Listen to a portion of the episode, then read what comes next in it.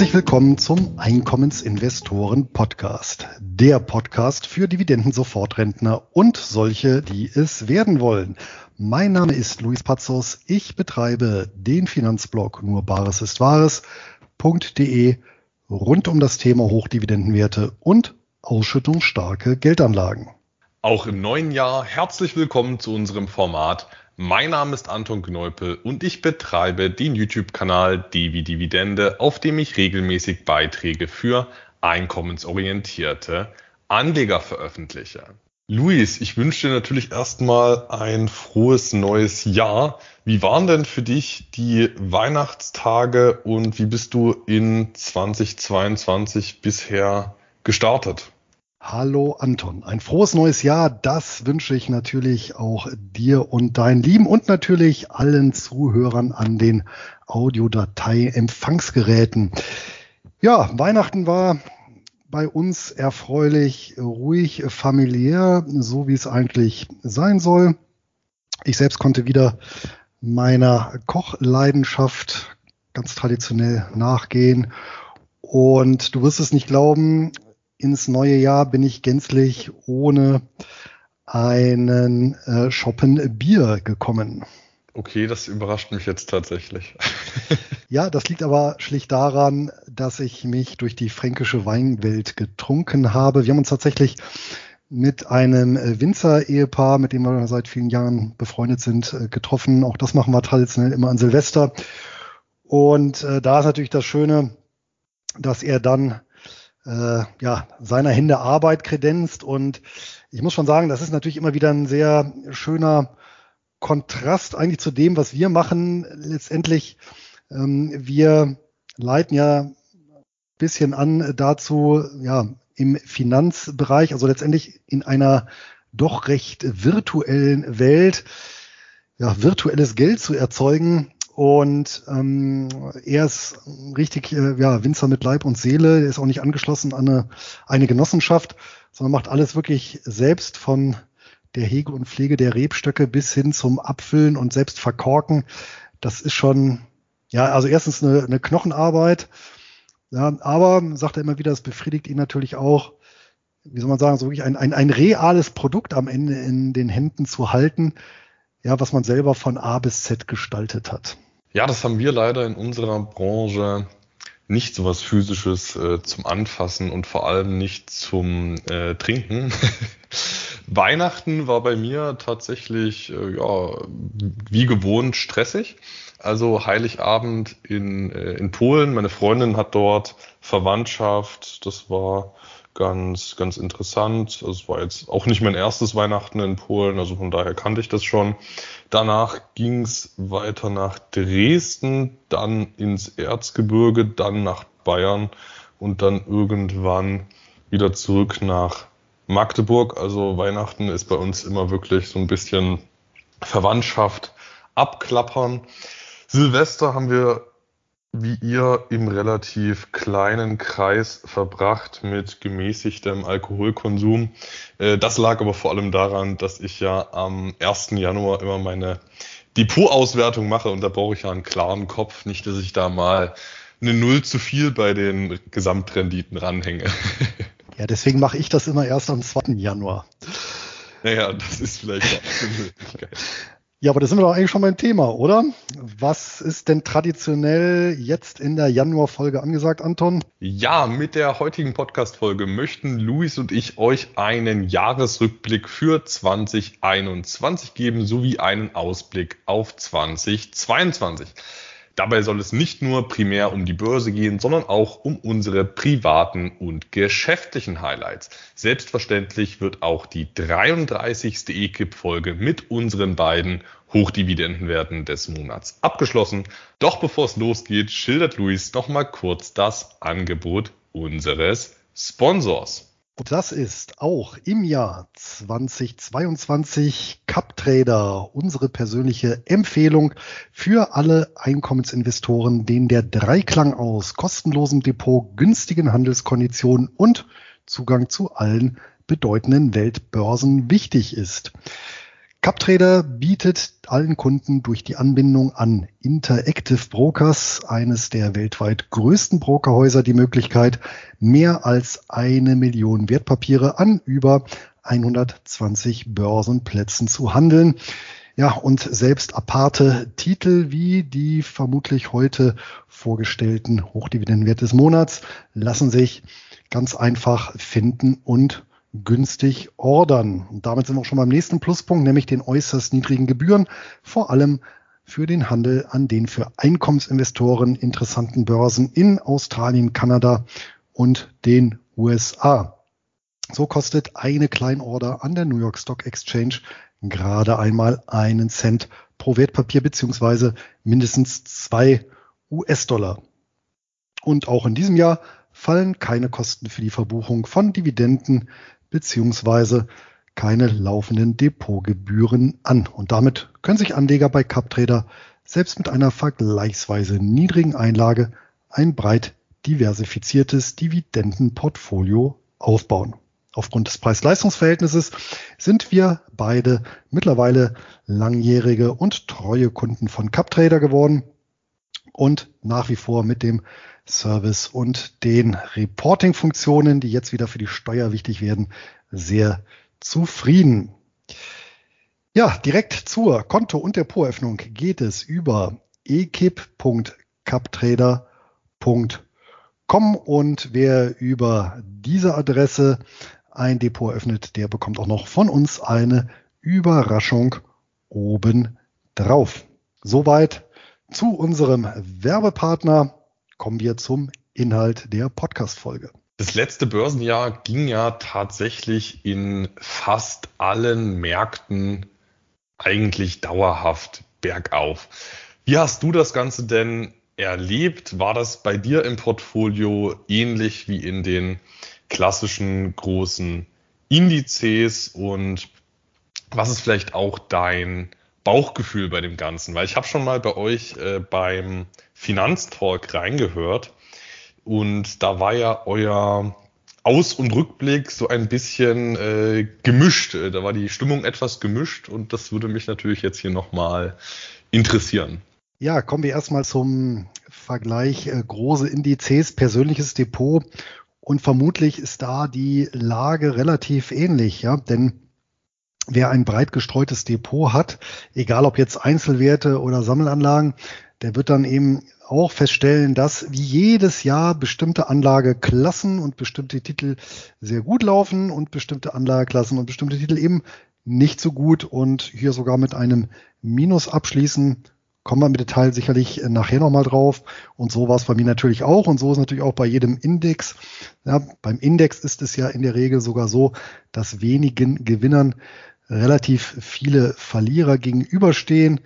Ja, gerade bei den Indizes, die ja über viele Jahre ja gute, eine gute Performance abliefern, wird diese in der Regel von relativ wenig Titeln getragen und auch ja über eine vergleichsweise kurze Zeit. Ja, es ist, äh, finde ich immer wieder faszinierend, wenn man diese Modellrechnungen aufmacht, ja, ähm, wie die Realrendite wäre über einen bestimmten Zeitraum, wenn beispielsweise die zehn besten Tage ja, äh, wegfallen würden. Ja, das wirkt sich ja immer sehr signifikant auf die Rendite aus und das ist natürlich genauso, ja, wenn man da einige wenige ja, sag mal, Gewinnertitel weglassen würde. Ja, von daher, das dürfte ähnlich sein und ja, tatsächlich hat sich die Gesamtentwicklung in meinem Dividendendepot auch ein Stück weit an ja, dem Leitindex schlechthin, den MSCI World, orientiert.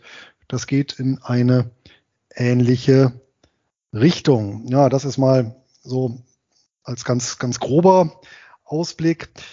Ja, was du ansprichst, und ich glaube, ich hatte es genannt, eine gespenstische Stimmung, äh, die, zumindest habe ich das so empfunden im Jahr 2021, weil wir ja doch sehr viele, ja, eigentlich belastende Faktoren hatten, ähm, viel Unsicherheit, ja, klar, jetzt kann man natürlich sagen, hat man im Prinzip in jedem, in jedem Jahr, aber ich muss natürlich schon sagen, letztes Jahr wogen eben bestimmte Sachen ja doch besonders schwer und nach wie vor sind ja bestimmte Aspekte nicht absehbar. Äh, die Zentralbanken, klar, steuern mit, mit viel, viel Geld, äh, frischer Liquidität gegen. Und ja, unterm Strich ist da natürlich weltweit an den Börsen, beziehungsweise ja nicht ganz weltweit. Die Einschränkungen besprechen wir sicherlich auch noch. Aber die großen, ja, bekannten Indizes, ja, die auch die letzten Jahre gut gelaufen sind, sind natürlich 2021 auch sehr gut gelaufen. Aber irgendwie so ganz, äh, so, so, so subkutan, äh, muss ich sagen, mit einem ja, doch äh, leichten äh, Kribbeln, das ich da irgendwie verspürt habe. Lässt sich vielleicht äh, nicht so gut fassen, aber ich bin jetzt auch angesichts der Kurssteigerung, über die ich mich natürlich klar persönlich jetzt freue, aber muss ich sagen, so ganz äh, wohl ist mir angesichts dann doch ähm, dieser deutlichen Steigerung trotz vieler struktureller Probleme ist mir doch nicht ganz wohl. Ich weiß nicht, wie sieht's denn bei dir aus, Anton? Also grundsätzlich habe ich in diesem Jahr alle Ziele, die ich mir in meiner Strategie gesetzt habe, erreicht. Ich habe recht ansehnliche Ausschüttungsrenditen von gut sechs Prozent erzielen können.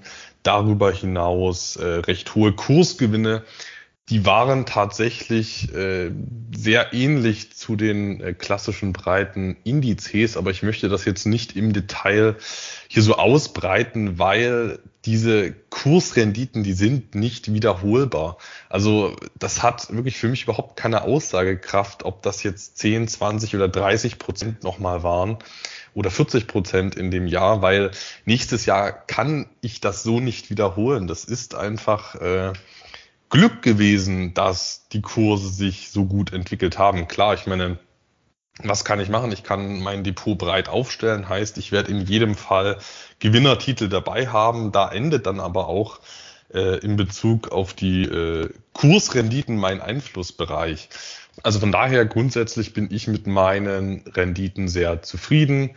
Ordentliche Ausschüttungsrenditen von gut sechs Prozent, das entspricht ziemlich genau meinem anvisierten äh, Optimalwert, weil man eben bei 6% und einem aktienlastigen Portfolio dann diese 6% relativ sorgenfrei äh, verkonsumieren kann und man mit hoher Wahrscheinlichkeit trotzdem noch einen Inflationsausgleich bei Zahlungen und Kapitalstock hat. Wegen des äh, gespenstischen Gefühls, was du ansprichst, also zumindest was, sag ich mal, so die Large- und Mega-Caps in der westlichen Welt angeht, kann ich das ähm, in weiten Teilen verstehen. Gerade bei US-Werten sind die, ich finde, die Kurse sind hoch, aber da versuche ich gar nicht so viel drauf zu schauen. Ich schaue mir eher so äh, historische und erwartete KGV-Bewertungen von Indizes an ähm, weil ich finde, ein absoluter, absoluter Kurs, der hat jetzt keine so hohe Aussagekraft. Ähm, also die Bewertungen sind nach wie vor recht hoch, gerade bei den US-Werten. Und ähm, trotz der von dir angesprochenen Probleme, also da kann ich äh, dieses gewisse dieses gewisse Bauchgefühl schon nachvollziehen. Auf der anderen Seite muss man aber auch sagen, es sind ja jetzt wirklich nicht alle Werte super gelaufen. Und ähm, gerade UK ist als ein sehr hoch entwickeltes Land, als eine sehr hoch äh, und weit entwickelte Jurisdiktion mit vielen Qualitätsunternehmen. Ähm, dort sind die äh, Multiples deutlich niedriger. Und das ist mir wirklich aufgefallen. Also, also obwohl ja die Unternehmen jetzt wirklich nicht schlecht sind dort und die rechtliche Sicherheit nach wie vor gut ist, ähm, die Multiples sind dort deutlich niedriger in der in Europa sind die Multiples auch relativ niedrig, überwiegend und auch in den Emerging Markets sind die Bewertungen relativ niedrig. Da, aber muss man wahrscheinlich sagen, auch so ein bisschen äh, zu Recht, weil ja eben die politischen Risiken überdurchschnittlich sind. Aber ich versuche das wirklich so ein bisschen differenziert zu betrachten und im US-Markt und bei den äh, Large und Mega-Caps kann ich es verstehen, aber wenn man dann in die einzelnen Märkte geht, dann ist auch vieles gar nicht so gut gelaufen. Ja, und wenn wir von den Kursentwicklungen weggehen und was ja für den Einkommensinvestor im Vordergrund steht, auf die Ausschüttungen uns konzentrieren. Da muss ich sagen, da war tatsächlich das letzte Jahr relativ langweilig. Ja. Also mein Defensivdepot, was im Wesentlichen vollgepackt ist mit Shares, mit gedeckten Shares, hat ja die 5,7 Prozent Ausschüttungsrendite äh, geliefert, die anvisiert war und lag ansonsten wie ein Brett. Ja, ähm, der aggregierte Kurs. Ja, im Offensivdepot, also im Bereich der, ja, sagen wir, Sammelanlagen ähm, mit aktienähnlichem Charakter lag ich bei 6,1 Prozent. Im Bereich der Real Estate Investment Trusts ja, bei 6,2 Prozent. Und im Einzelwert beziehungsweise Spezialitätendepot, da waren es 5,8 Prozent. Also wirklich, äh, ja, muss man schon sagen, langweiliger Standard. Aber ähm, ja, letztendlich habe ich auch dem Depot wenig Beachtung geschenkt, dem Dividendendepot, ja, außer die zwei Male, wo ich eben reingeguckt und äh, rebalanciert habe im Januar und Juli. Und ansonsten ist das vor sich hingelaufen und ja, ähm, durch die Bank weg in allen vier Subdepots sind auch noch übers Jahr ein paar Kursgewinne ähm, aufgelaufen. Natürlich am wenigsten im Defensivdepot. Wie gesagt, das ist äh, äh, ja weitestgehend äh, stabil geblieben.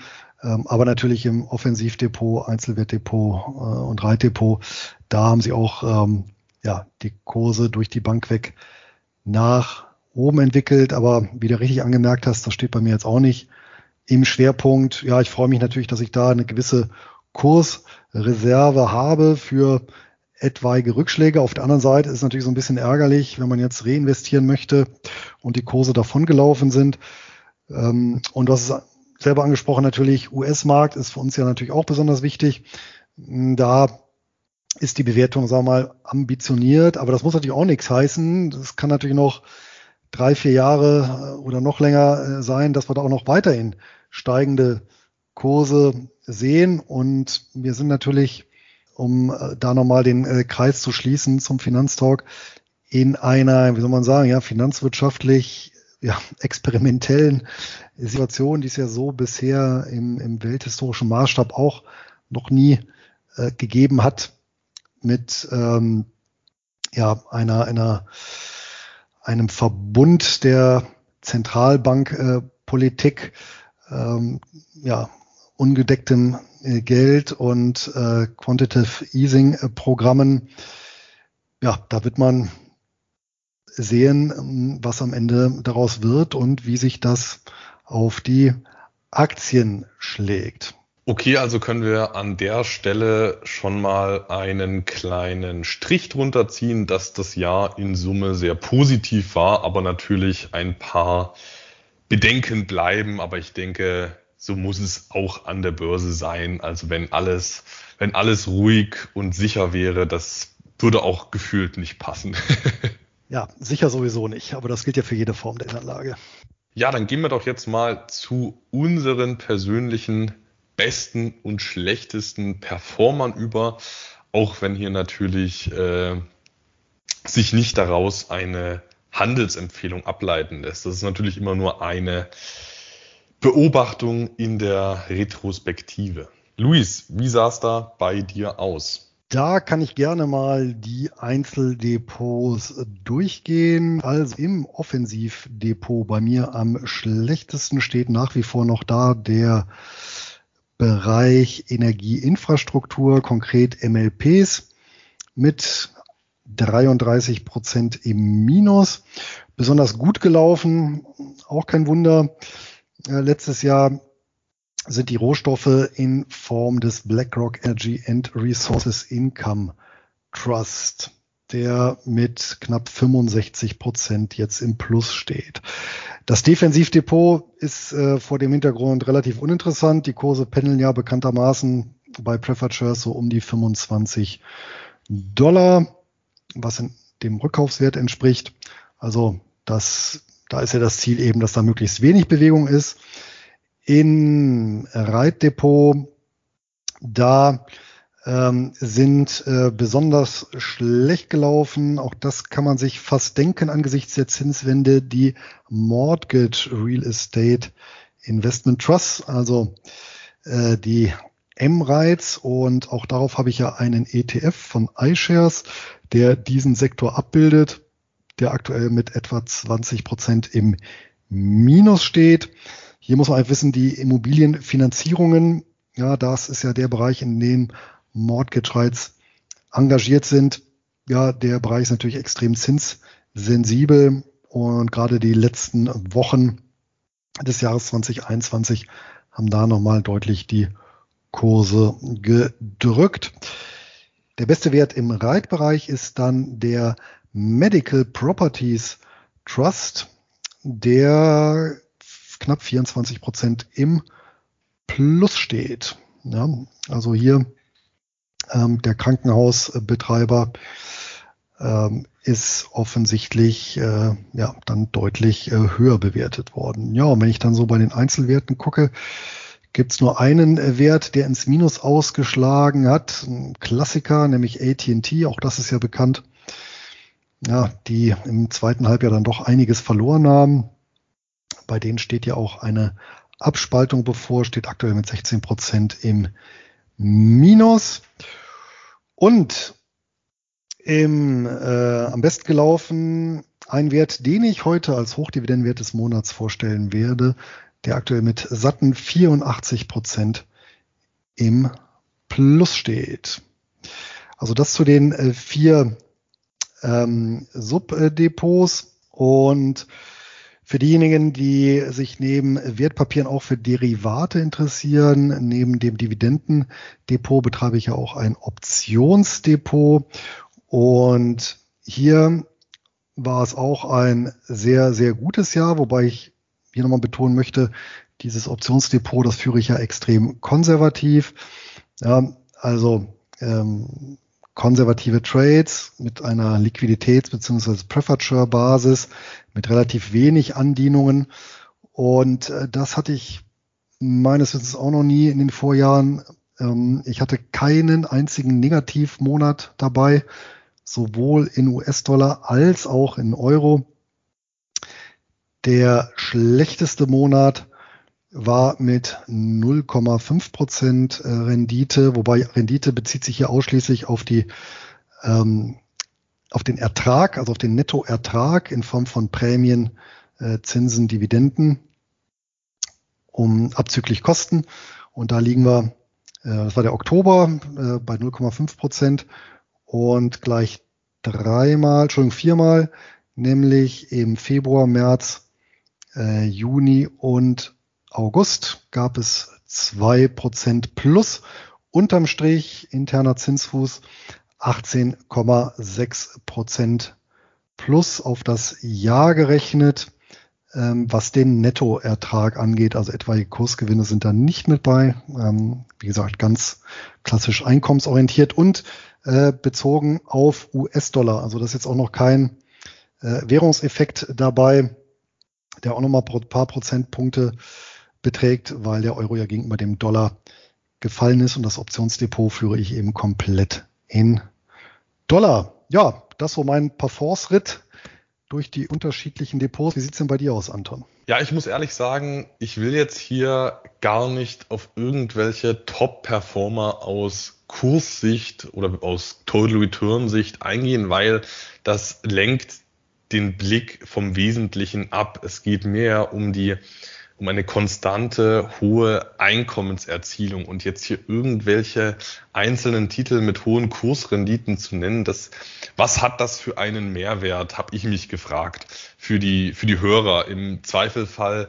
denken sich dann einige, oh, der ist gut gelaufen und dann kauft man den Titel, aber nur weil der im vergangenen Jahr gut lief, das spricht sogar einiges dagegen, dass der nächstes Jahr nochmal gut äh, läuft. Deswegen, äh, ich lasse das bewusst weg, diesen, diesen Top-Performer.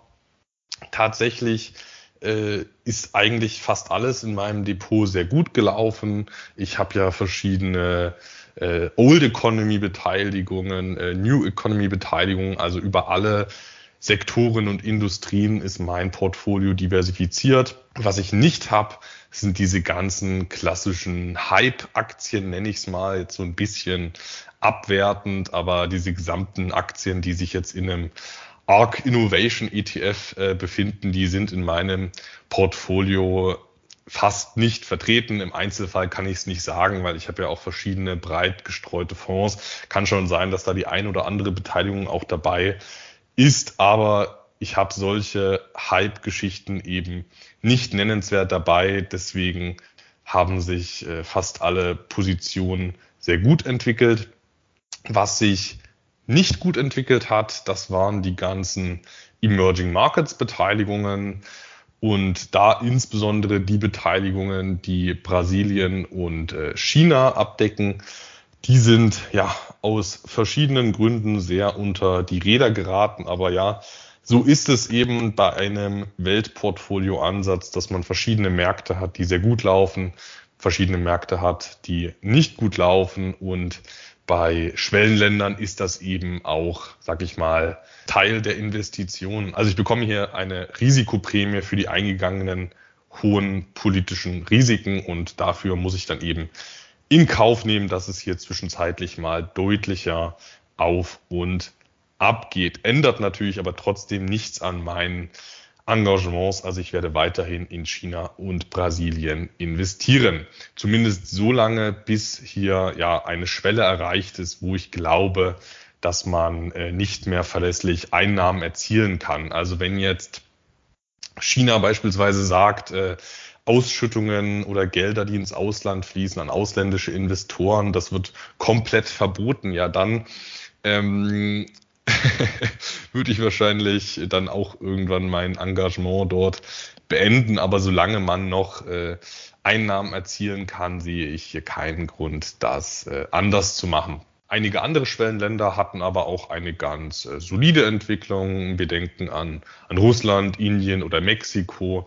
Also das waren jetzt sicher jetzt nicht diese High-Performance-Lieferanten wie die äh, S&P 500 Aktien, aber ja, äh, das Bild ist in den Emerging Markets auch relativ breit äh, aufgestellt. Es gibt ganz gute, es gibt richtig gute, es gibt aber auch relativ schlechte Performer. Ja, aber dann lass uns doch vielleicht mal zu unseren bedeutenden Veränderungen im Depot kommen, die es im Jahr 2021 gab oder auch vielleicht generelle strategische Veränderungen, die jetzt mal an der Stelle nennenswert sind. Luis, gab es bei dir große Veränderungen? Es gab einige Veränderungen. Hm, fangen wir mit dem Dividendendepot an. Hier möchte ich mich dann auf ja, ganz wesentliche äh, Punkte konzentrieren. Und einer davon ist beispielsweise der Reeves Utility Income Fund, den ich ja viele Jahre gehalten habe. Den habe ich tatsächlich im Laufe des Jahres ersetzt durch den BlackRock Utilities Infrastructure and Power Trust. Den haben wir auch schon mal hier als Hochdividendenwert des Monats vorgestellt. Warum? Ja, ähm, der deckt letztendlich denselben Bereich ab, nämlich Infrastruktur.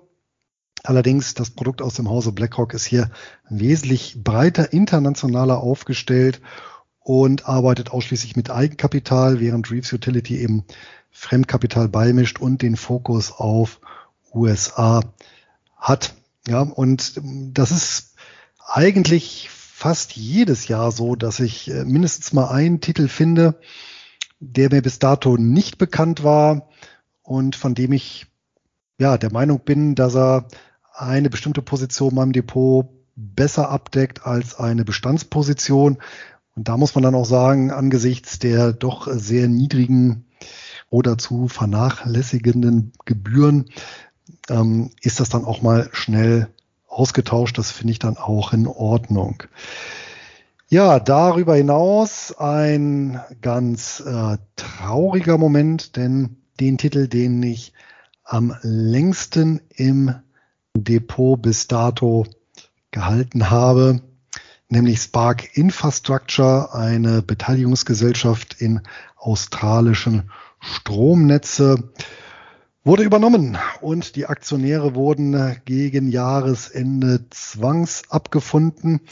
Äh, ging dann zwar mit einem dicken Plus ähm, diese Liebesgeschichte äh, zu Ende, äh, aber die Trennung tut äh, trotzdem weh. Ich hätte den Titel gerne weiter behalten und äh, musste mich dann umsehen und habe den dann ersetzt durch die APA Group, ebenfalls in Australien beheimatet und hier Nummer eins im Bereich der Erdgasversorgung. Also im Prinzip die, die australische Energieversorgung ohne die APA Group ist faktisch kaum denkbar. Ist aber trotzdem halt so ein bisschen anders aufgestellt. Ja, das äh, waren so im klassischen Dividendendepot äh, zwei große ähm, bedeutende Änderungen. Ansonsten ja beim, bei den Einzelwerten ähm, gab es auch eine, ja, auch wieder australische Trennung, äh, die ich auch ja, mehrere Jahre im Depot hatte, nämlich die Transurban Group.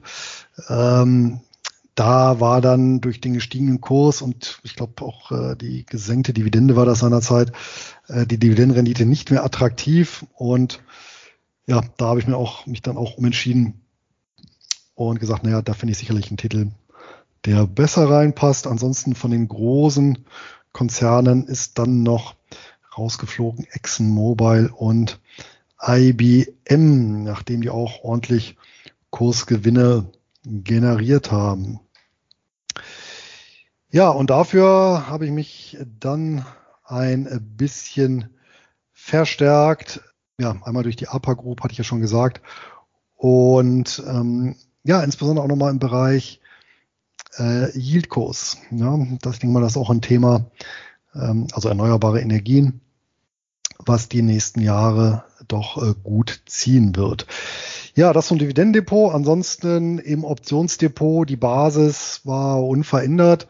Hier natürlich die, die Optionen auf verschiedene Positionen, die ich geschrieben habe. Das hat natürlich stark variiert, wobei es natürlich auch immer wieder so ein paar Klassiker gibt. Ähm, große Indizes und bestimmte Einzelwerten, Einzelwerte, die dafür eben prädestiniert sind. Ansonsten, ich habe ja noch mein Sparplandepot, das ich beim Neobroker führe und eben monatlich bespare, auch einzulesen bei mir auf dem Blog. Ja, ähm, das habe ich ein bisschen erweitert. Da war es ja bisher so, dass ich dort fünf ETFs und fünf Einzelwerte kostenlos bespart habe monatlich. Und da war ich dann im Laufe des Jahres noch ein bisschen unzufrieden mit den Einzelwerten, nicht mit den Einzelwerten an sich, sondern einfach mit der Menge, weil mir dann doch einfach fünf Einzelwerte etwas zu wenig waren. Und so habe ich den fünf ETFs jetzt zehn Einzelwerte hinzugesellt. Und ja, äh, das Ganze auch noch so aufgestellt, ähm, A, ja, dass ich keine Probleme mit der Quellensteuer habe, was ja bei so einem deutschen Neobroker gar nicht so einfach ist. Äh, B, äh, dass ich auch hier noch eine möglichst gute Branchen- und Länderstreuung habe. Ich glaube, das ist mir ganz gut gelückt. Da ist alles dabei von ja, Beteiligungsgesellschaften über Tabak, Pharma, äh, erneuerbare Energien, Versicherungen, Immobilien, Versorger, äh, Infrastruktur, Rohstoffe und ja, das gesamte Sparplan Depot kommt auch aktuell jetzt ganz frisch errechnet auf eine Ausschüttungsrendite von 5,2 Prozent insgesamt bei unterjähriger Ausschüttung. Ja, das zu meinen Depotänderungen. Anton, was hast du denn durcheinander gewirbelt? Naja, durcheinander gewirbelt habe ich eigentlich gar nichts. Ich habe nach wie vor, wie auch schon im letzten Jahr, einfach weiter optimiert. Und ja, den ersten Punkt, den du jetzt angesprochen hattest, den fand ich sehr witzig, weil ich habe tatsächlich exakt dasselbe gemacht, bloß mit einer anderen Position. Du hast ja den Reefs Utility Income Fund gegen den BUI von BlackRock getauscht. Ich habe den, äh, also völlig unabhängig von dir, deswegen wundert es mich so, den äh, John Hancock Tax Advantage Dividend Income Fund verkauft und auch gegen den äh, BUI von BlackRock eingetauscht. Und das ebenfalls aus Gründen der Diversifikation und wegen des Hebels, der doch bei beim John Hancock Tax Advantage Dividend Income Fund relativ offensiv war. Beim Reeves war der ja, sag ich mal, noch etwas gemäßigter, aber auch deutlich vorhanden. Freut mich ja, dass der uns beide so positiv beeinflusst hat. Ich meine, wie sich das entwickelt, wissen wir nicht, aber mehr Diversifikation und weniger Hebel kann nicht schaden. Ansonsten habe ich mein Portfolio generell weiter optimiert, vor allem breiter diversifiziert und das Ganze wie beim DAX auf mehr Titel, tatsächlich auch auf 40 Titel aufgebohrt. Ja, aber dann lass uns doch mal den Blick weg von der Börse richten, sondern mehr auf unsere privaten Highlights. Luis, hast du irgendwas äh, Privates, vielleicht auch Berufliches, was du mit uns, äh, mit mir und den Hörern teilen möchtest? Ja, so ganz weit weg von der Börse sind wir dann doch nicht, aber sicherlich ein Schlaglicht des Jahres war unser traditionelles Blogger-Treffen, was ja ausgefallen war im vergangenen Jahr und ja, man hat schon gemerkt, dass wir alle so ein bisschen Sehnsucht aufeinander hatten. Also wenn ich Blogger-Treffen sage, meine ich natürlich Finanzblogger-Treffen. Das hatten wir Anfang November, wenn ich mich nicht irre. Und ja, war ein, ein wunderschönes Wiedersehen mit äh, alten und äh, jetzt auch dann neuen Freunden. Es war ja toller, toller Austausch, viel gelernt und äh, ja, viel gelacht, viel getrunken. Das war wirklich dann wieder eine runde Sache und ja, damit verbunden ist auch meine Hoffnung für das neue Jahr. Ähm, dass wir doch dann vielleicht die ein oder andere Vor-Ort-Veranstaltung äh, sehen. Ich spekuliere noch so ein bisschen in Richtung Invest 1. und 2. April schon mal zum Vormerken und ins Buch eintragen, beziehungsweise den Terminkalender. Geplant ist es als Vor-Ort-Veranstaltung, könnte klappen. Und ich muss schon sagen, alles, was so vor Ort ist oder stattfindet, das habe ich schon so ein bisschen vermisst in 2020, 2021 und von daher war diese das Finanzblogger-Treffen sicherlich äh, ja eines äh, der besonders äh, positiven Ereignisse, die mir in Erinnerung äh, geblieben ist. Ja, bei der Invest, da drücke ich uns allen die Daumen. Also ich hatte mich jetzt auch mal die letzten Tage damit beschäftigt und gesehen, dass es als Vor-Ort-Veranstaltung geplant ist, aber haben wir ja mittlerweile in den letzten Monaten gelernt, dass das äh, sich auch alles sehr schnell wieder ändern kann und wer weiß dann auch unter welchen Bedingungen. Also ich würde es mir wirklich wünschen, dass wir uns alle mal wieder vor Ort sehen. Meine privaten Highlights waren in diesem Jahr vor allem beruflicher Natur. Das war wirklich ein, ja, zwar ein Schritt, der sich angebahnt hat, aber dennoch ein großer Schritt. Und zwar bin ich seit diesem Jahr komplett selbstständig mit der Ausbildung von Einkommensinvestoren. Ich meine, ich habe jetzt schon die letzten zwei Jahre oder letzten drei Jahre, drei Jahre mache ich das jetzt schon alles, habe ich auch schon die ganze Zeit Geld äh, verdient damit. Das stand aber nicht äh, im Fokus. Es wurde dann aber einfach äh, mit der Zeit immer mehr. Es wollten mehr und mehr Leute äh, gewisse Lösungen, hatten Interesse an bestimmten Dienstleistungen und ich finde, wenn sich da Möglichkeiten ergeben, dann äh, mache ich das natürlich und wenn ich irgendwo Mehrwert stiften kann, dann mache ich das sehr gerne und das war einfach dann in diesem Jahr einfach so eine kritische Einkommensgröße und das Einkommen war auch so verlässlich in einer gewissen Höhe, dass ich gesagt habe, ja, ich wage es mal. Was heißt, ich wage es? Ich habe ja schon entsprechend äh, jetzt die ganze Zeit verdient. Also das Risiko war jetzt aus Einkommensseite aktuell äh, nicht so hoch, aber es ist mental schon ein äh, großer Schritt gewesen für mich, weil in Deutschland ist ja doch bei vielen, ähm, ja, bei vielen Menschen doch eher der Blick auf die Sicherheit, bei mir natürlich auch. Und da musste ich das natürlich auch mit der Familie und meiner Freundin abklären, dass alle das auch richtig aufnehmen, meine Vorhaben, weil ich habe da schon sehr viel drüber gegrübelt, ob das ein richtiger Schritt ist. Aber ich meine, wenn man einfach irgendwann sehr verlässlich äh, recht hohe Summen äh, verdienen, dann da hat dann meiner Meinung nach irgendwann einfach nichts mehr äh, dagegen gesprochen, zumal es einfach meine Leidenschaft ist und ich denke, da sollte man das schon weiter verfolgen. Und das Schöne ist ja, wenn man ähm, wenn man berufstätig ist und Geld verdient, aber gleichzeitig noch so ein sparsamer Typ ist wie ich, dann kann man äh, jeden Monat relativ viel zur Seite legen und investieren. Und das waren dann jetzt in diesem Jahr äh, monatlich äh, meist vierstellige Summen. Und da, das ist natürlich auch ein, sage ich mal, privates Highlight, natürlich auch wieder verknüpft mit der Börse. Ja, wobei ihr das ja im Prinzip zu Hause richtig macht denn ihr seid ja gewissermaßen im Haushalt diversifiziert, ja, jetzt du durch deine Selbstständigkeit, aber trotzdem abgedeckt durch die Beamtentätigkeit deiner Freundin. Das ist ja eigentlich äh, fast schon moderne Portfoliotheorie auf den Haushalt angewandt, oder? Ja, Luis, das ist witzig, dass du das ansprichst, aber das waren eben auch Überlegungen, die ich hatte. Also das Einkommen meiner, nee, du, du lachst, aber das, das sind alles Dinge, die ich äh, mit, äh, die ich mir überlegt hatte. Also das Einkommen meiner Freundin ähm, ist recht hoch und recht, also was heißt recht hoch und sehr verlässlich. Ich meine, äh, wer, wer verdient in dem Land noch Geld, wenn nicht die Polizei? Also da da schafft sich ja dann der Staat ab, wenn er da nicht mehr die Gelder zahlt. Heißt, ähm, da ich jetzt auch schon bald sechs Jahre in der Beziehung bin, halte ich das für angemessen, das damit einzukalkulieren. Und ähm, ja, ich halte das für ein sinnvolles äh, Modell aktuell. Aber man weiß sowieso nie, was die Zukunft bringt und wahrscheinlich äh, wird es immer Veränderungen geben, die man nicht bedacht hat. Und deshalb ist eben auch das Humankapital so extrem wichtig, dass man eben sich die Optionen offen hält, dass man zur Not eben auch immer noch andere Wege gehen kann im Leben.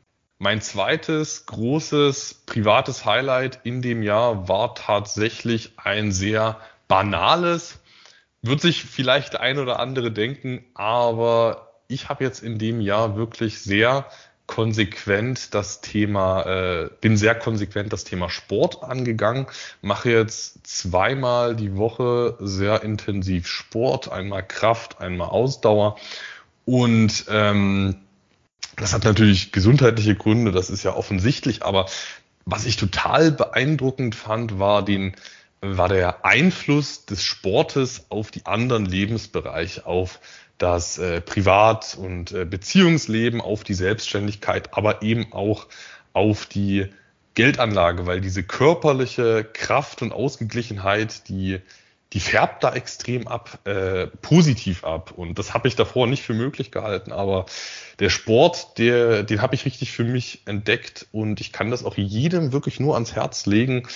Einmal die Woche mal ordentlich, ordentlich sich auspowern, da sieht die Welt wirklich ganz anders aus. Da kann ich dir nur beipflichten. Wobei jetzt die Auswirkungen auf die Beziehung, da hüllen wir mal den Mantel des Schweigens drüber. aber Danke. blicken wir doch, aber blicken wir doch noch mal auf unseren Podcast. Da hat sich ja auch so ein bisschen was getan.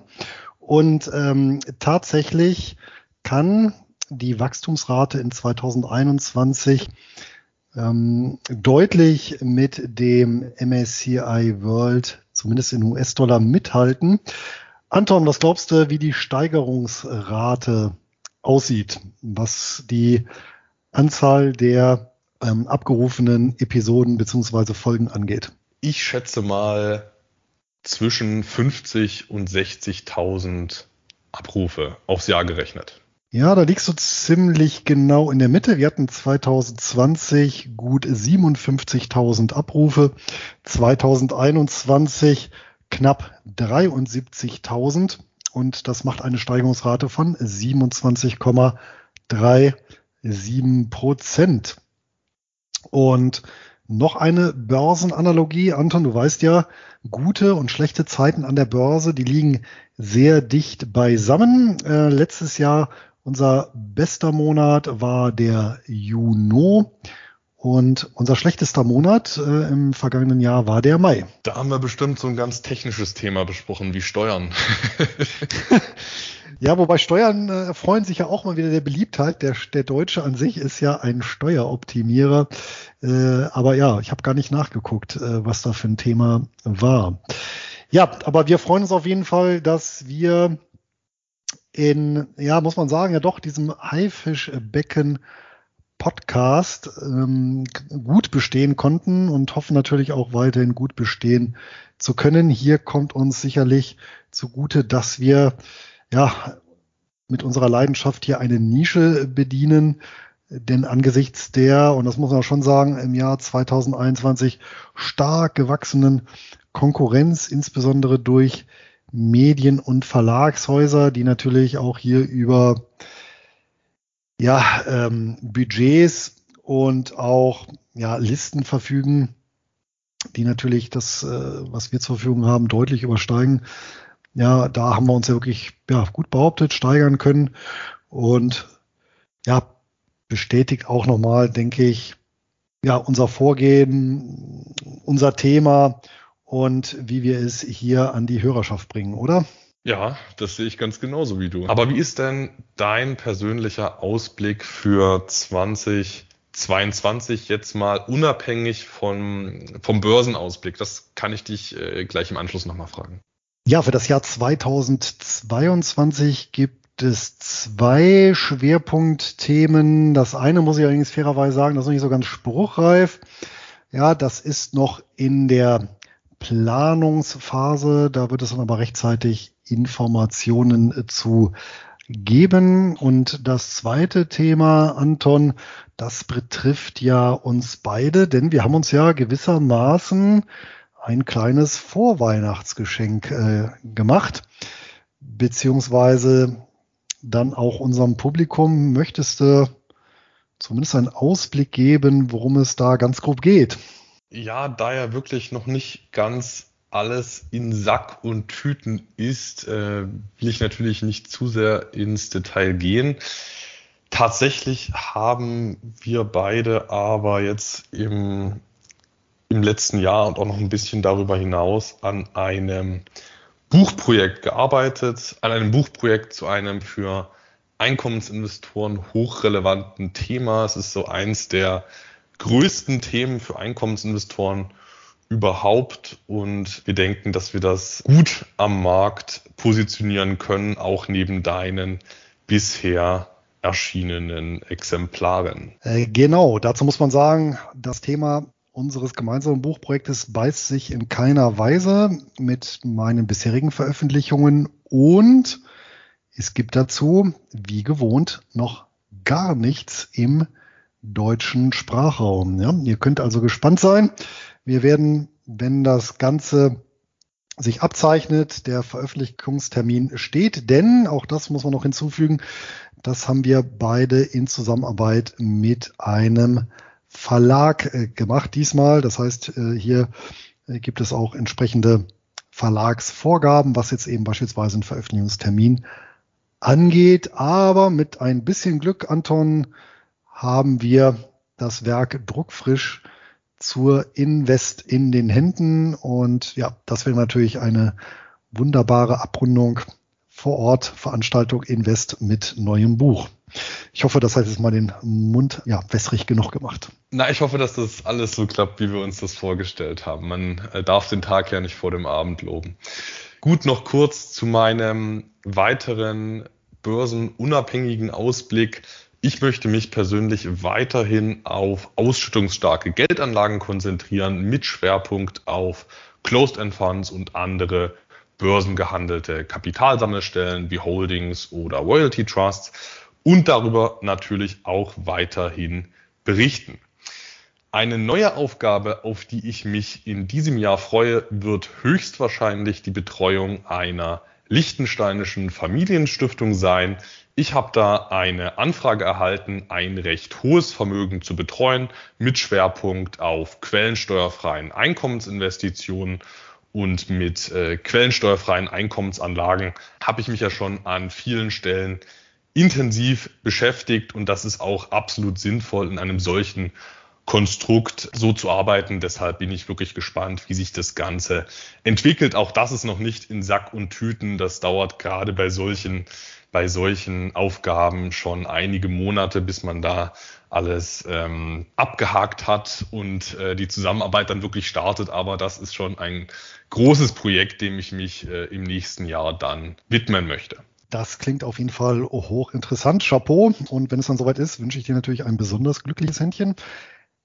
Wie sieht's denn an der Börse aus? Was hast du denn dafür vorgenommen? Bleibt alles wie es ist oder wird es Änderungen geben in 2022 bei deiner persönlichen Anlagestrategie? Grundsätzlich möchte ich weiterhin so verfahren wie bisher. Es hat sich alles wirklich sehr entspannt eingespielt, das System aus, aus Mindset, Regelwerk und entsprechenden Wertpapieren. Also das sind mittlerweile nur noch Minuten, die das monatlich dauert, da entsprechende Käufe zu tätigen.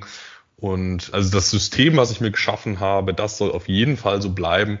Natürlich soll das aber noch an gewissen Stellen optimiert werden. Gerade die Diversifikation, die ist eigentlich in einer sich verändernden Welt nie optimal. Man denke da an den Hypnosis Songs Fund, den hat es ja vor ein paar Jahren noch gar nicht gegeben und jetzt kann man diesen höchst interessanten Markt plötzlich abdecken. Das nur mal als äh, kleines Beispiel. Also die Diversifikation ist immer ein Thema, was ich beachte, wo ich dauerhaft dran arbeite, dass ich da zeitgemäß marktbreit engagiert bin. Gleichzeitig möchte ich natürlich Risiken möglichst begrenzen und das betrifft vor allem das Hebelrisiko. Also ich habe das schon in der Regelwerkfolge angesprochen, dass ich da sehr sehr äh, relativ rigoros bin, was den Hebel angeht. Also ähm, ich habe klare Hebelgrenzen und bin in der Praxis noch deutlich unter den Regelwerk äh, konformen Hebelgrenzen, weil ähm, das muss einfach nicht sein, dass man viel riskanter engagiert, äh, dass man viel riskanter durch einen Hebel dann positioniert ist, also mit einem geringen Hebel von, sag ich mal, fünf oder zehn Prozent auf Fondsebene. Auf Einzelfondsebene kann ich persönlich noch leben, aber auf äh, Gesamtportfoliosicht soll sich das Ganze sehr in Grenzen halten. Ich nehme mal an, dass du das äh, ähnlich siehst. Ja, ganz exakt.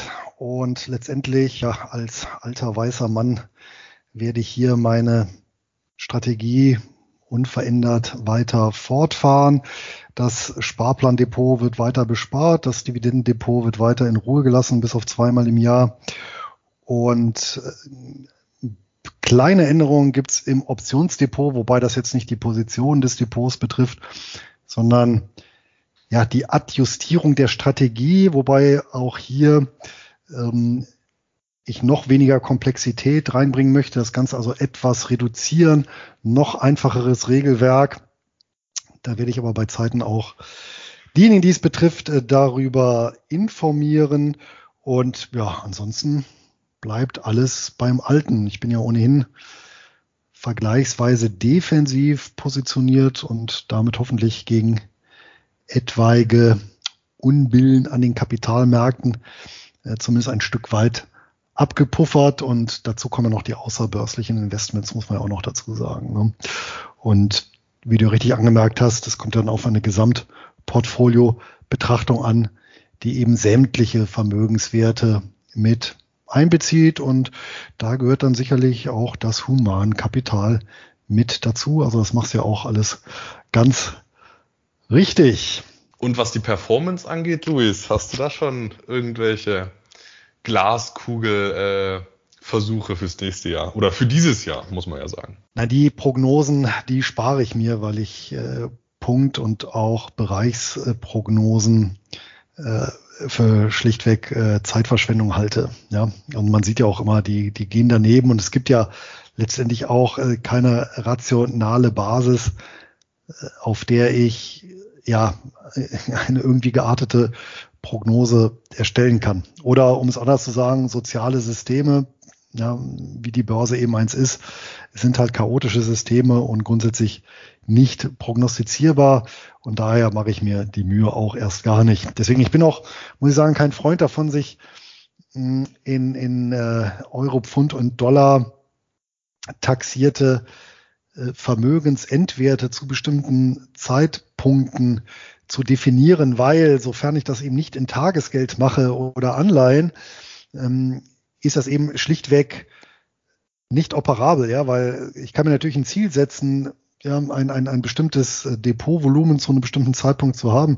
Aber ich habe ja keinerlei Einfluss drauf, ja, wenn dieses Vermögen eben überwiegend offensiv, ja, also sprich in Aktien bzw. aktienähnliche Wertpapiere, was die Volatilität angeht, anlege. Ja, also äh, und wie nah da ähm, Glanz und Elend beisammen liegen, das sieht man ja dann in solchen historischen Situationen wie äh, Anfang äh, 2000 und äh, Ende 2000, ja. Also äh, wo da mal schlank äh, 50 Prozent äh, dazwischen liegen und dann in der Spitze, äh, zumindest für DAX-Investoren, äh, 2003 dann eben minus 70 Prozent. Ja, was was willst du auf der Basis für, für Prognosen machen, ja, oder dir irgendwelche äh, Vermögenszielvorgaben selber erstellen?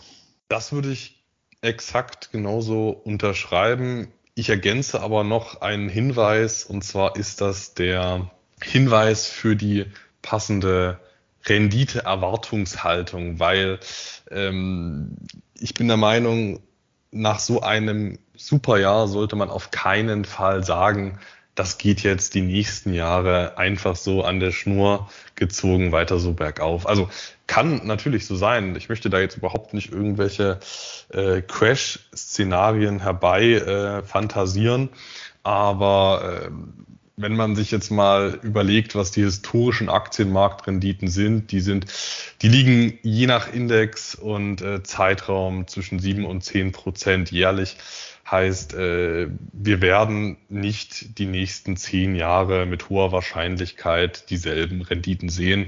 Wahrscheinlichkeit ist sogar hoch, dass wir äh, jetzt in den nächsten Jahren einfach mal wieder ein bisschen Entspannung sehen an den Märkten. Aber das ist natürlich äh, auch nur Spekulation. Passieren kann vieles, aber die Erwartungshaltung sollte realistisch gesetzt werden. Absolut richtig. Und was natürlich schon eher kalkulierbarer ist, das sind natürlich die Erträge beziehungsweise Ausschüttungen oder Dividenden. Und hier kann ich natürlich mit, weil wir den Wert jetzt äh, schon zweimal angesprochen haben, ja, mit einem BUI natürlich auch durch eine Krise relativ äh, gelassen gehen, wenn ich solche Infrastrukturanbieter habe, die jede Volkswirtschaft braucht und die idealerweise dann auch noch ja, äh, eine Vergütungsstruktur haben, die sich ja, solche Inflationsparametern bemisst, dann ähm, kann ich die Kurse, die meinetwegen auch mal runtergehen können, ausblenden und mich nach wie vor an den Erträgen erfreuen. So ist es. Und in dem Sinne, lass uns doch zu den Hochdividendenwerten des Monats übergehen. Anton, ich bin schon ganz gespannt, was du zum Start des Jahres 2022 mitgebracht hast. Ja, das kann ich verstehen, dass du gespannt bist. Es ist auch wie immer ein relativ interessanter Wert. Und zwar habe ich eine alternative Anlage mitgebracht, also ein diversifiziertes Vehikel ohne operatives Geschäft, welches aber dennoch keine klassische Sammelanlage ist, zur Erinnerung, eine Sammelanlage muss laut unserer Definition, die wir mal in der Einzelwerte versus Sammelanlagen-Folge genannt haben, eine Sammelanlage muss eben über verschiedene eigenständige juristische Personen diversifiziert sein. Alternative Anlagen sind über verschiedene Investitionen gestreut, aber eben nicht über eigenständige juristische Personen. Also wenn jetzt eine alternative Anlage beispielsweise in verschiedene Solarprojekte investiert, dann ist das äh, diversifiziert, aber das ist jetzt eben keine Sammelanlage im Sinne unserer Definition. Heute soll es aber nicht um die Renewables gehen, sondern um den Energiesektor in den Vereinigten Staaten. Dieser lässt sich ja über verschiedene Einzelwerte wie Explorationsunternehmen oder Pipeline-Unternehmen abdecken. Hatten wir jetzt schon zweimal in der Folge angesprochen, einmal mit Exxon und dann nochmal mit den MLPs. Da können sich aber tatsächlich einzelne Unternehmen, einzelne Beteiligungen sehr weit von der durchschnittlichen Sektorentwicklung entfernen. Und deshalb kann es eine sehr einfache Möglichkeit sein, um den US-amerikanischen Markt für Öl und Gas abzubilden, in Gesellschaften zu investieren, die die Rechte an entsprechenden Öl- und Gasvorkommen halten, die also profitieren, wenn gefördert wird. Trotzdem hat man aber eben nicht die klassischen operativen Risiken, Chancen und Risiken beispielsweise einer Exxon oder einer Enterprise Product Partners. Die haben eben unternehmensspezifische Risiken. Wenn man die Rechte an Öl und Gas hat, dann hat man eben diese, äh, diese unternehmerischen Risiken nicht. Man hat eben vor allem die Rohstoffrisiken, dass eben nicht äh, gefördert wird oder dass irgendwelche Beteiligungen Probleme machen. Das kann immer passieren, aber man exkludiert die äh, typischen unternehmerischen Risiken. Und eine solche Gesellschaft, die in äh, Rechte an Öl- und Gasvorkommen investiert, ist Kimball Royalty Partners. Kimball Royalty ist weder als traditionelle Master Limited Partnership noch als Royalty Trust strukturiert, sondern eine Limited Partnership, die steuerlich als klassische C Corporation behandelt wird. Kimball Royalty wurde im Jahr 2013 gegründet mit Domizil in den Vereinigten Staaten und dabei liegt, wie bereits angesprochen, der Fokus auf Direktbeteiligungen an Ölfeldern. Regional konzentriert man sich ausschließlich auf die Vereinigten Staaten und momentan hält man sieben Kernbeteiligungen in den wichtigsten Regionen der Ölförderung, Öl- und Gasförderung in den Vereinigten Staaten. Und das fand ich wirklich sehr auffällig bei Kimball Royalty, weil es gibt ja relativ viele klassische Energie-Royalty Trusts, aber die haben dann beispielsweise nur im Permian Basin, ich weiß nicht genau, wie man es äh, perfekt auf Englisch ausspricht, also die haben dann beispielsweise im äh, Permian Basin eine äh, Kernbeteiligung, da sind dann 90 Prozent des Royalty Trust Vermögens investiert. Das heißt aber gleichzeitig, es gibt ein riesen Klumpenrisiko. Wer weiß, wie sich dieses, wie sich diese Vorkommen entwickeln werden.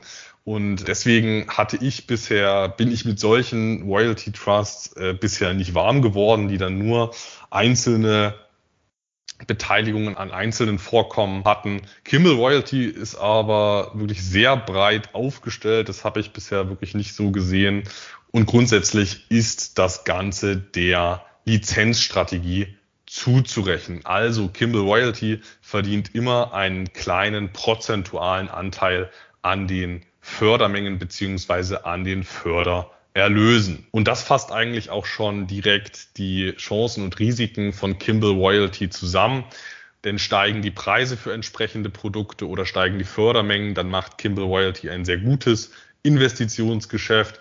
Sinken die Fördermengen oder sinken die Preise, dann schwindet auch die Ertragslage direkt. Also ist, finde ich, äh, nicht grundsätzlich problematisch, aber man muss das einfach wissen, was hier die Charakteristik dieses, äh, dieser Investmentgesellschaft ist.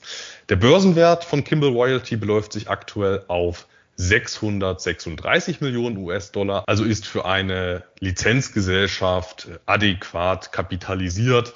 Ist jetzt natürlich kein Riese, aber auch jetzt kein Small Cap, Micro Cap, den man äh, kaum noch handeln kann. Also die Liquidität ist durchaus gegeben. Ausschüttungen tätigt Kimball Royalty viermal jährlich und das Royalty Trust typisch oder zumindest Energie Royalty Trust typisch relativ schwankungsreich. Also man kann das wirklich sehr klar am am Ölpreis und am Gaspreis ablesen und an den Fördermengen ablesen, wie sich dann hier auch entsprechend die Ausschüttungen entwickeln. Die Barrendite lag zuletzt noch bei über acht Prozent. Heute am Tag der Aufnahme gab es aber einen wirklich äh, deutlichen Kursanstieg und jetzt haben wir hier nur noch als Barrendite 7,7 Prozent stehen. Die Ausschüttungsquote vom Cashflow ist relativ moderat mit 73 Prozent und die Ausschüttungen wurden seit 2017 auch gesteigert.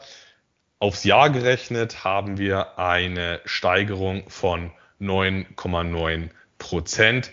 Tatsächlich war das aber alles andere als eine kontinuierliche Anhebung diese äh, Steigerung von 9,9 Prozent pro Jahr sehen wir jetzt hier, weil die erste Quartalszahlung relativ niedrig war und die letzte relativ hoch. Zwischenzeitlich gab es da aber deutliche Ausschläge bei den Zahlungen. Entsprechend existiert die Zahlungsserie auch erst seit 2020, denn im Zuge der Fördermengenreduktion und der Ölpreis- ähm, und Gaspreisabstürze ja, äh, sanken natürlich die Erträge bei Kimball Royalty und dann mussten die Zahlungen Anfang 2020 abgesenkt werden. Die Verschuldungsquote ist moderat mit 33 Prozent. Die wurde jetzt aber zuletzt auch wieder zurückgefahren, heißt, die bewegt sich in einem akzeptablen Rahmen. Die Kursentwicklung, die war in der Vergangenheit nicht besonders schön, aber für den Sektor relativ typisch. Also wenn man jetzt Kimball Royalty neben einen MLP-Index legen würde, dann hätte man da wahrscheinlich ein vergleichbares Bild. Der Maximalverlust, der ist relativ hoch gewesen, oder was heißt relativ hoch, der war schon ziemlich hoch mit in der Spitze, wenn man jetzt den ungünstigsten, wenn man jetzt den ungünstigsten Zeitpunkt historisch hätte, äh, was Ein- und Ausstieg angeht, dann hätte man hier ein Minus von 82 Prozent gesehen. Das ist natürlich Spiegel zum einen des äh, Investitionsgeschäfts in einem zyklischen Bereich und zum anderen der sehr, also im Gesamtmaßstab der sehr niedrigen Marktkapitalisierung, denn solche Werte mit unter einer Milliarde Market Cap, die werden natürlich in Krisen besonders abverkauft. Ja, und in Summe gebe ich Kimball Royalty sieben von zehn eierliegende Gänse. Abzüge gab es bei den Ausschüttungen, weil die doch sehr stark schwankungsreich sind. Bei der Zahlungsserie, da musste ich eine rote Ampel geben. Auch wenn man es natürlich äh, operativ völlig nachvollziehen kann, äh, dass hier eine Kürzung durchgeführt wurde. Bei der aktuell noch erhöhten Verschuldungsquote von 33 Prozent habe ich eine gelbe Ampel gegeben, ebenfalls bei der Kursentwicklung eine gelbe Ampel und beim Maximalverlust eine rote Ampel. Sieben goldene Eier legende Gänse in Summe. Und wer Kimball Royalty Partners handeln möchte, der kann das mit dem Kürzel KRP an der New York Stock Exchange. Und Luis, jetzt bin ich schon ganz gespannt, was du uns heute mitgebracht hast. Das kannst du auch sein. Und ich hatte ja angekündigt, den aktuell bestperformenden Titel meines Dividendenportfolios vorzustellen. Es ist ein nicht ganz neuer Titel, beziehungsweise nicht, nicht ganz neue Vorstellung, weil ich habe den schon mal allerdings vor boah, über zwei oder drei Jahren auf meinem Blog vorgestellt. Und interessanterweise, es ist auch eine Royalty Corporation. Und zwar im Nachbarland der USA in Kanada die Diversified Royalty Corporation, die momentan, ich hatte es ja gesagt, mit äh, deutlich über 80 Prozent im Plus steht, was natürlich auch daran liegt, dass ich hier bei dem Titel, der sich im Zuge des Shutdown-Crashs, wo er 47 Prozent verloren hat und sich auch davon äh, nur sehr langsam erholt hat, im Gegensatz zum ja, restlichen Börsenumfeld, hatte ich hier nochmal dann die Möglichkeit, tatsächlich äh, günstig zuzuschlagen. Ja, also seinerzeit ging der Kurs runter von 3,05 kanadischen Dollar auf 1,63 kanadische Dollar. Aktuell steht er bei 2,82. Ja, die Diversified Royalty Corporation war ursprünglich mal ein Unternehmen für Erdreichsanierungen. Ja, die haben also tatsächlich ja, Gifte aus dem Boden ja, entfernt, äh, gegründet im Jahr 1991, aber dann im Jahr 2013 das operative Geschäft veräußert und ja, kleinen Strategieschwenk gewagt hin eben zu Royalties, also Lizenzeinnahmen. Und dazu haben die sich als Beteiligungsholding positioniert. Die sind also eine, rechtlich gesehen, eine Aktiengesellschaft, also kein Fonds, kein ETF, ja, sondern klassische Aktiengesellschaft mit Holdingstruktur.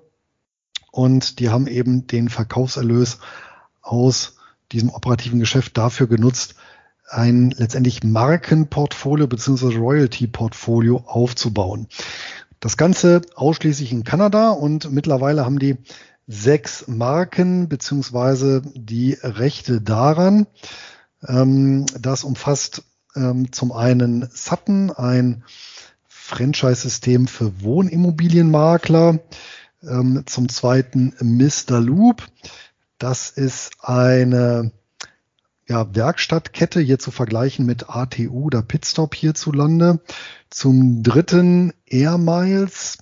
Ja, das ist das entsprechende Pendant hierzulande ist die Payback-Karte.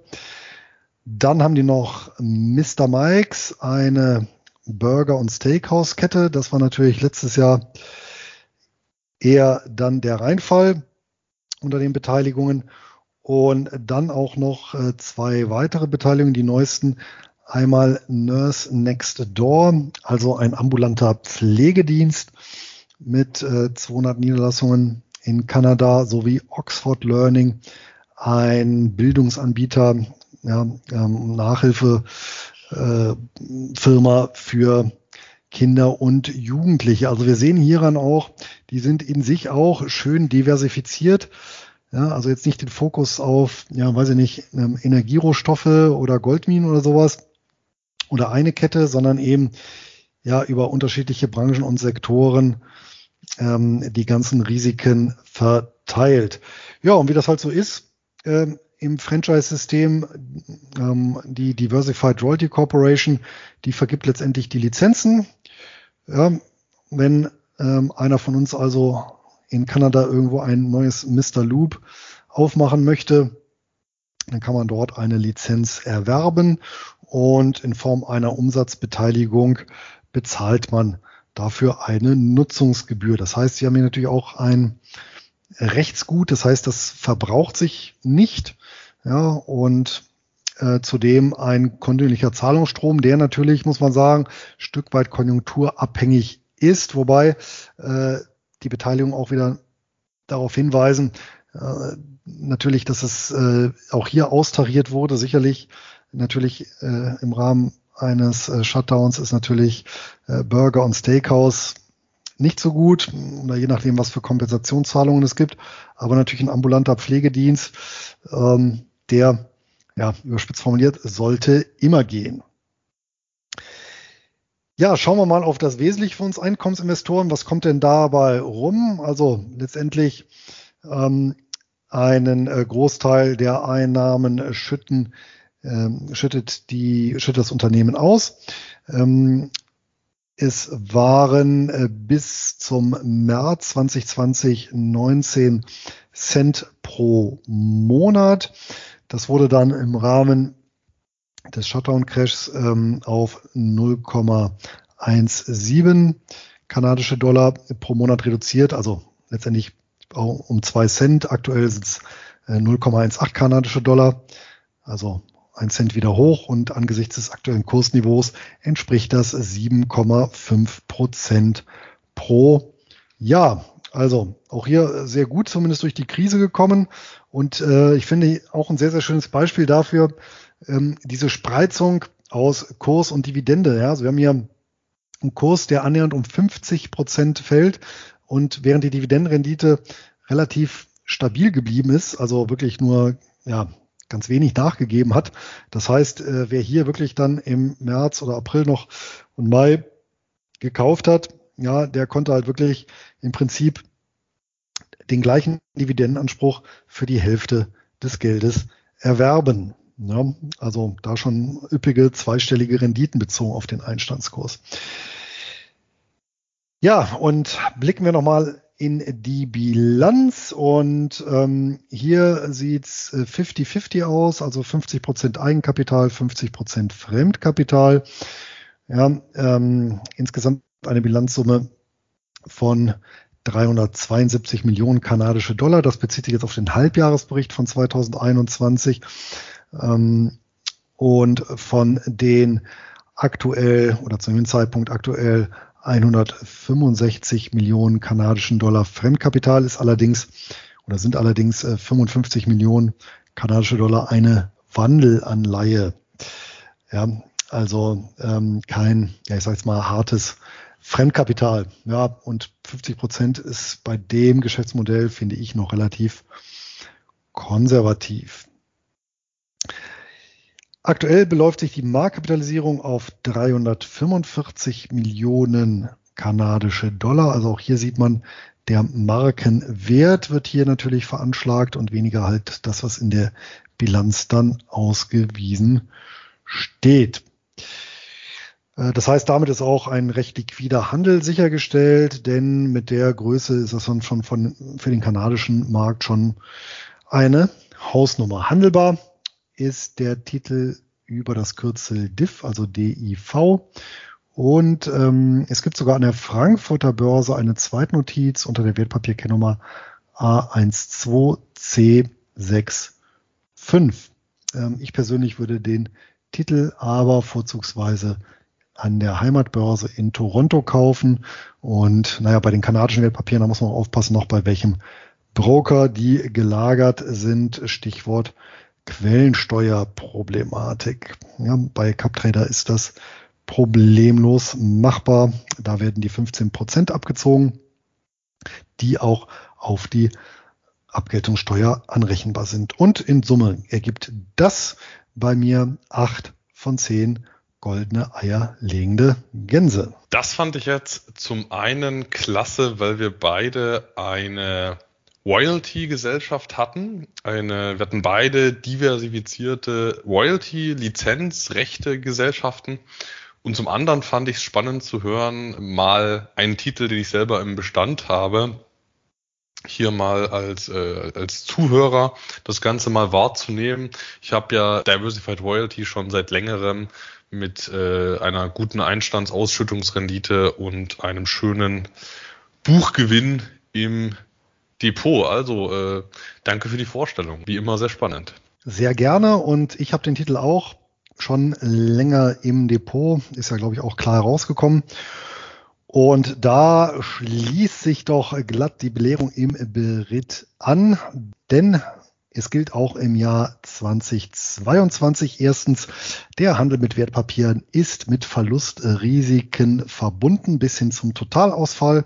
Zweitens übernehmen wir keine Haftung für materielle oder immaterielle Schäden, die aus der Nutzung oder Nichtnutzung der Information resultieren. Drittens, ja, die Aktualität und Vollständigkeit der Informationen, für die können wir trotz sorgfältiger Zusammenstellung keine Gewähr übernehmen.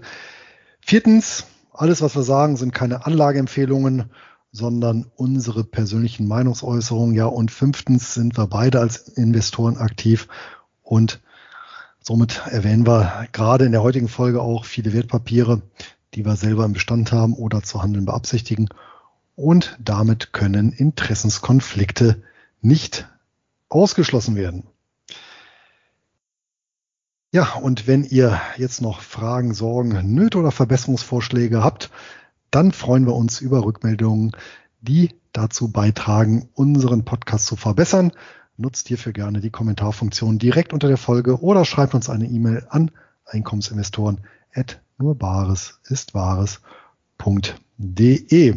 Und wer keine Folge mehr verpassen möchte, der kann den Podcast direkt abonnieren oder über unsere Kanäle uns folgen. Da weisen wir auch immer rechtzeitig darauf hin.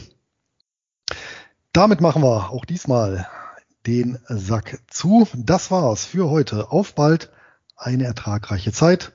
Euer Luis. Und auch ich wünsche euch ein glückliches Händchen beim Investieren und viel Freude mit den vereinnahmten Ausschüttungen. Euer Anton.